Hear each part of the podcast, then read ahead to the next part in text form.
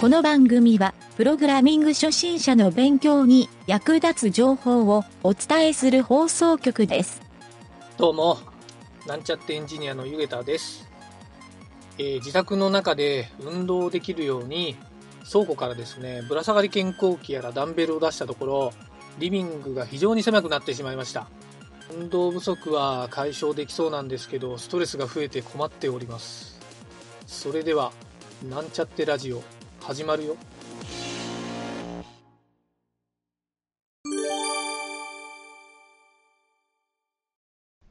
じゃあ、とりあえず今週の、えーやっちまったコーナやっちまったコーナー。はい。ー。うん。別にあの、このコーナーかしこまらんでもええけんな。えっ、とね、今週はね、えーとうん僕が用意してきたのは、うん。とね、しくじり採用っていうしくじり採用。ホームページっていうか、まあ、とある会社が、うん。しくじり採用っていうのをですね、やってるのを見つけたんですよ。でこれが結構面白くて、うん。そうそうそう、しくじり採用って何かって言ったら、えっとね、結構若い時に、うん自分のこう好きなことをやりすぎて、うん。しくじって、うん。えー社会から外れてしまった人。あで、まあ、まあまあ、いたりするじゃないの。そういう人たちを、まあ、社会復帰させようっていうのと、もう一つは、そんな人でも、えー使える人材を探したいっていう会社をつなぐサービスを展開しよるっていう会社があって、うん。テックキャンパスドットプロっていうドメインで、会社名がね、なんだっけな、コラボテクノ、あコラコラボテクノ株式会社。コラボテクノ株式会社。だけど、えーと、プレスリリースは株式会社アドバンテージ、えーコンサルティング採用マーケティング事業を手掛ける株式会社アドバンテージうん。は、コラボテクノ株式会社が実施するしくじり採用のランディング、あ、これはそうか。あ、ここがいろんな会社に提供してんのか。うーん。このコラボテクノ株式会社っていうところが、うんこのしくじり採用っていうのをどうやら提供しようと。まあ、そういうのを始めましたよっていうランディングページがあったんやけど、うん。で結構ね、そこの買い取る内容がうん。面白かったんやけど、えーまあ一つがね、一つがっていうか、どういう人が当てはまるかっていう、しくじった人の内容がいろいろ書かれとったんよ。まあ、それが面白かったんやけど、うん。一番最初に書かれと思うこれね、陶芸にのめり込みすぎて、就活できずに、そのままこう社会人から外れてしまいましたっていう。で大学時代、趣味で始めた、うん。趣味で始めたはずの陶芸に熱中するあまり、バイトで陶芸教室の先生をこなす程度の腕前になりました。それはそっちの方がいいな。そうそう、だそのため、卒業後は企業に就職せず、陶芸の腕を生かして、そのまま講師を継続。うん。ちょうど陶芸で生計を立てようと考え始めた頃、うん。初めて実店舗を持つためには、資本金を作る必要があることに気づいて、うん。えー実店舗は断念。うんお金を貯めるために配送業でアルバイトとうん。陶芸家という二足のわらじを履いた生活をせざるを得なく得ない状況になったと。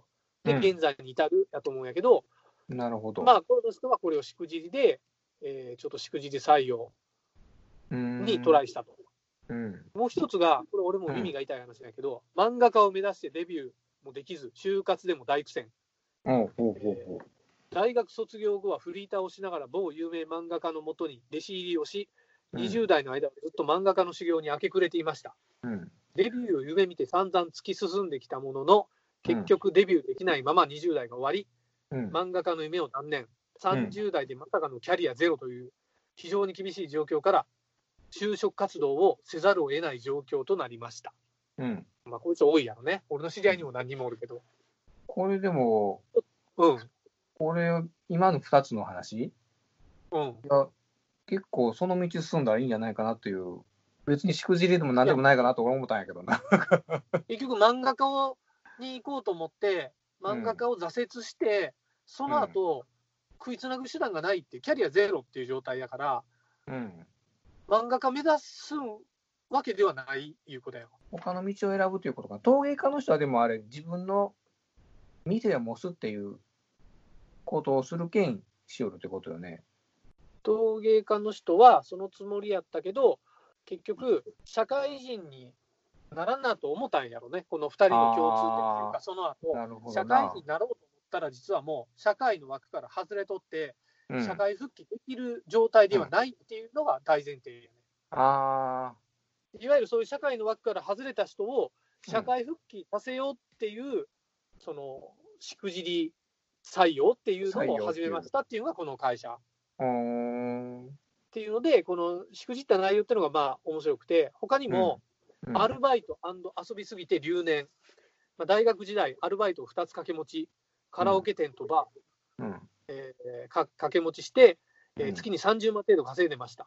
そのため、大学に行く時間がなく、必然的に大学授業に行かなくなりました。うん。えーしかも、アルバイト前後ずっと遊んでおり、うん。えーアルバイトを寝ずに遊んで、そのままアルバイトに行く生活をして、うん。その結果、大学留年になりました。あー。で結果多分就職くじりやな。あ それはしくじりやな。それこれ完全にしくじりやと思う。うん。うん。で、多分その就活のタイミングとかもうまいこと対応できんで、うん。えー、といざ社会人になるときに、その勤める会社がないっていう状態なわけやろ。うんうん。そうそうまあ他にもね、海外サッカー中継見すぎて留年、まあ、似たようなものだね。似たような感じやな。YouTube しすぎて働く気をなくす。こういうやつもおるんやな。だんだん深い深くなるよね。これなんやろ？えっ、と、2社目契約、あ、この人は学生やないわ。2社目契約社員として勤務。その後うん動画をアップロードして広告でお金を稼ぐことを覚えました。チャンネル数5000程度まで行き、おすごいな。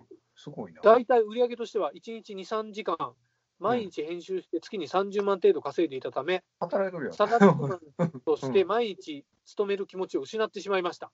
うん。ただしメリットとして、Google アカウントの作成、YouTube の連携、動画編集ソフト、Adobe のプレミアとかの習熟につながり、うんえー現在のエンジニア基盤ができました。ああ、うんもうなんか半分成功に見えてるな。成功やない。その、あのバイトしすぎたとか、サッカー見すぎた以外は、なんか、うんえー別に、しくじっとるような思わんのやけどな、俺まあまあ、ちょっとうん次はね、うんゲームセンターに通いすぎて留年。10年が。まあ、これは、これはもう大体、大体わかるな。パチンコスロットと一緒感じやな。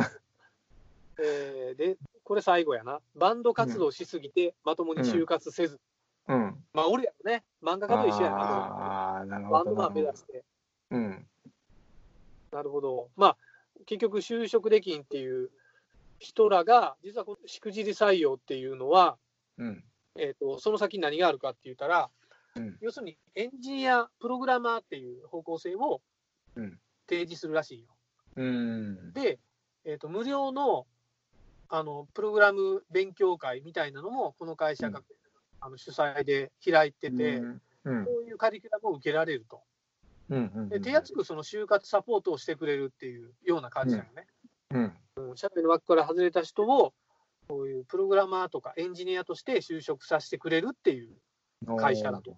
うん。っていうのが、まあ、このサイトの内容なんやけど、うん。まあ、非常にね、やっぱ内容がしくじりっていうところがまあ面白くて、うん。このやっちまったコーナーに取り上げてみたんやけど、ううんん。でこのね、えっ、と、しくじりの、しくじり採用っていうこのテーマ、テーマっていうか、まあ活動なんやけど、うんここからね、ちょっと僕も考えて、えーいろいろね、学ぶことがあるなと思ってね。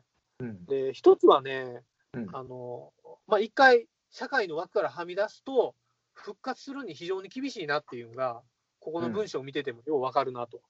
うん。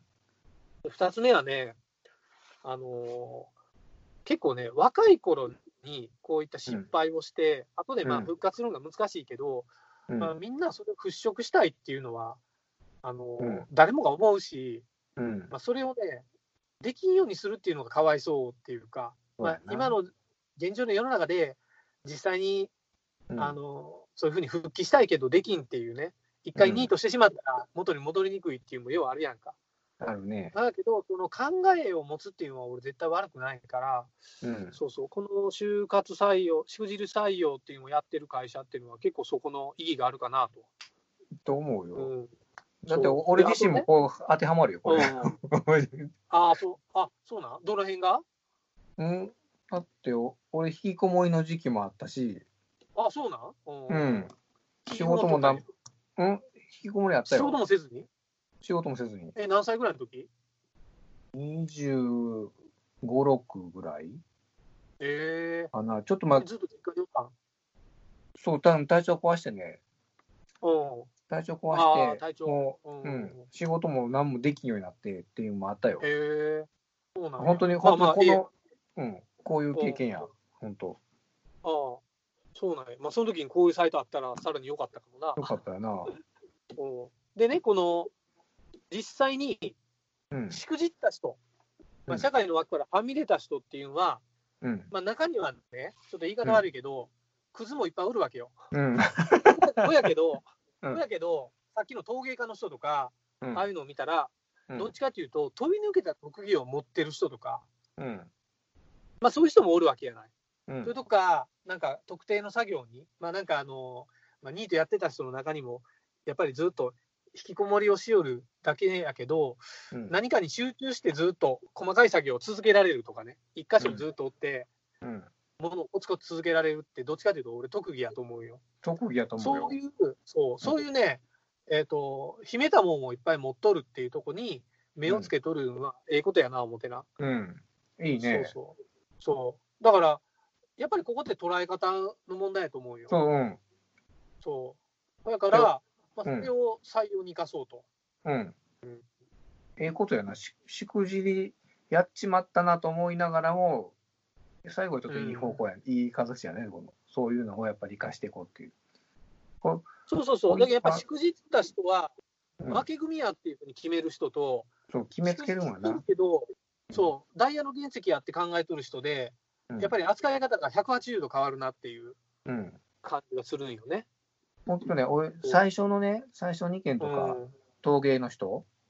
うんとか、俺別に、俺な俺自分自身が思うのは何にもしくじってないと思うよ。本当そう、そういうの打ち込んだっていうか、それ、何なんていうかな、専門性を自分で貫いてやっとるけん、考え方次第なんかな、その人の。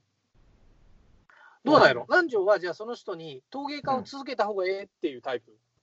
うん、続けた方がいいと思うよ。で、ああの、おー。お店持ちたいっていうところに、ちょっとこう、考えが行き過ぎとるけん、そのまま講師続けたらいいと思う。別にお店なんか持たんでも、別に講師業で、うんうんうん。いくらでも、その、なんていうかな、あの、よくある自治体とかのそういう、こう、土地やったら、陶芸作家のとこいっぱいあるけん、そういうとこの、うんうんうん。そういう施設とか公民館とかいろいろ借りれるやろ、うんそういうところで講師始めたらいいだけであって、うん。別に、うん、お店持たないかんとか、そういうこう思い込みっていうふうに、そういった一つの考えにこうかか凝り固まらんでもいいかなっていうのは思うけどね。うん全然失敗でもないと思う。うん、この人が陶芸家を続けたいかどうかっていうのはここに書いてないからあわからんねんけど、うん要するに陶芸家を辞めて別の転職をしようとしたときに、できんっていう現状がしくじったっていうことやと思うよ。ああ、まあそれ、そういう意味で捉えたらあるかもしれんね。あとはね、このしくじりっていうのがネタの一つやねん。ああ、確かに そうやな。うん要は就職転職したいっていう時に、できんっていうから、うんなんでできんのって言った時に、いや、陶芸家やっててしくじってたんですよっていう、そんなこの内容やから、別に陶芸家あんつけたらええのにってうん。いうのは、まあ、その人が受け入れるかどうかの差やけどね。うん。うんまあまあ、ええわ、そこはどうでもええんやけど、うん。えっ、と、一応ね、ちょっとこのサイトは、俺別にベタ褒めするわけじゃないけど、うん、ちょっとやっぱり人材紹介としては、一個秀でてるかなと思って、うん。今回取り上げてみたんよ。お面白いね。今時と、今時のこの時代背景にまず合っとるかなと。うん、うん、合っとる。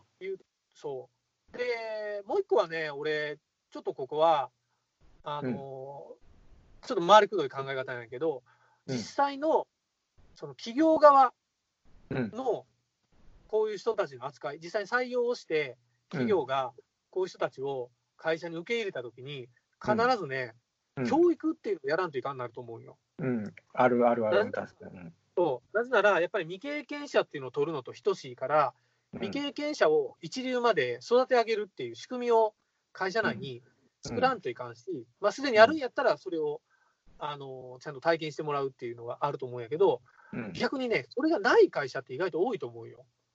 ほとんどやろな。多分逆にない会社はね、未経験者いらんっていうタイプやとは思うんやけど、うん。うん。そうでそういう企業の見極めもできるかなっていうのはちょっと思ったんよ。うんこの、そうそう、内容を読んで。確かに。そうあの、やっぱり東京とか都会の方は、うんできてるとこ多いと思うんやけど、うん、田舎の方とか、あの規模の小さいとことかっていうのは、ほぼほぼそういうのないやろな、教育。まあ、制度として、教育制度みたいなのを設けとるとこが少ないかもしれんけど、例えばよ、あのまあ、さっきの陶芸の人の話ばっかりするわけじゃないけど、あの師匠と弟子みたいなうん。のもあったりするわけやんか。うんうん、例えば、その会社に入って、先輩の後ろにくっついてって、うん、例えば営業ノウハウ覚えてくださいとか、この先輩プログラマーについて、もう横で見ながら技術盗んでくださいみたいなうん、現場はあると思うんやけど、うん。俺はね、そういうところは、あの教育制度自体はないんやけど、それを教えられる人材がおるっていうふうにうん、考えられると思うよ。教でえられる。一番まずいのはうんそういう人がおらんっていう人会社やねん。おる、あるな。ある。で、そういう人がおらんっていうのは、えーと、仕事ができる人がいないっていうわけじゃなくて、えーと、自分の下に例えば部下をつけたときに、自分の仕事が増えるから、つけないでくださいっていう社員が多いとか、ああ、なるほ先どな。輩がちゃんと先輩としての役割を果たせられんっていうう、ん、縦社会が構築できてない会社うん、っうんて、やっぱりあるあったりするやんか、いろんな意。味で。うん、そうこの会社はどっちかって言ったら、結構入った人が苦しむタイプやから、うん、まあ、こういうとこは見極めんといかんかなっていうのは、同時にちょっと思ったんやけどね。うんあるな。確かにある。っていうのがね、この、しくじり採用っていうホームページの、俺は結構真髄やなと思ってね。うん。あこういうええええとこやね。ええ内容やね。ええやろ？ええやうんろ、じゃあ最後ちょっとまとめ、まとめというか、まとめ。あれやけど、今現在、そのインターネットが普及して、みんながスマホ持ってる今の情報型の時代で、うん。結構ね、しくじった人を笑うっていう時代から、うんそこから学べるっていう対象としてうん。いるっていうことをね、やっぱりこのサイトを通して僕はいろいろ学習させてもらったなと。ああまりそんな大つもりはないけど、うん。うん、なんかやっぱり失敗した人を笑うっていう人と、うんね、このやっちまったコーナーの本筋でもある、そこから何かを学び取ろうっていうね、うん。これがまあ重要かなっていうふうに。うん。そうであとはやっぱり、その、しくじったっていう本人がね、本人が実は、過去のしくじりに、この凝り固まってね、固執するよりも、うんまあ、それをバネにして、飛躍できるよと、将来自分は明るい未来があるよっていうふうにうん。思ってる人になった方がええんかなと。うん。そうそう、同感です将来が。見えてない人って、そう、っていうのをね、やっぱりこれを見て、ちょっとそういうペルソナが、ううんん、頭の中よぎったなとうんいう感じで、ちょっとまとめさせてもらいました。うん。はい。はい、勉強になりました。勉強になったね。はい、じゃあ、今回はこんな感じでお疲れ様でした。お疲れさんでした。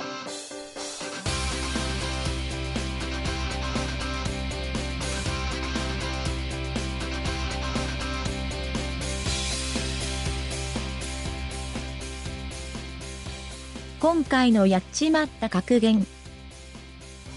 しくじったかしくじってないかはあなた次第。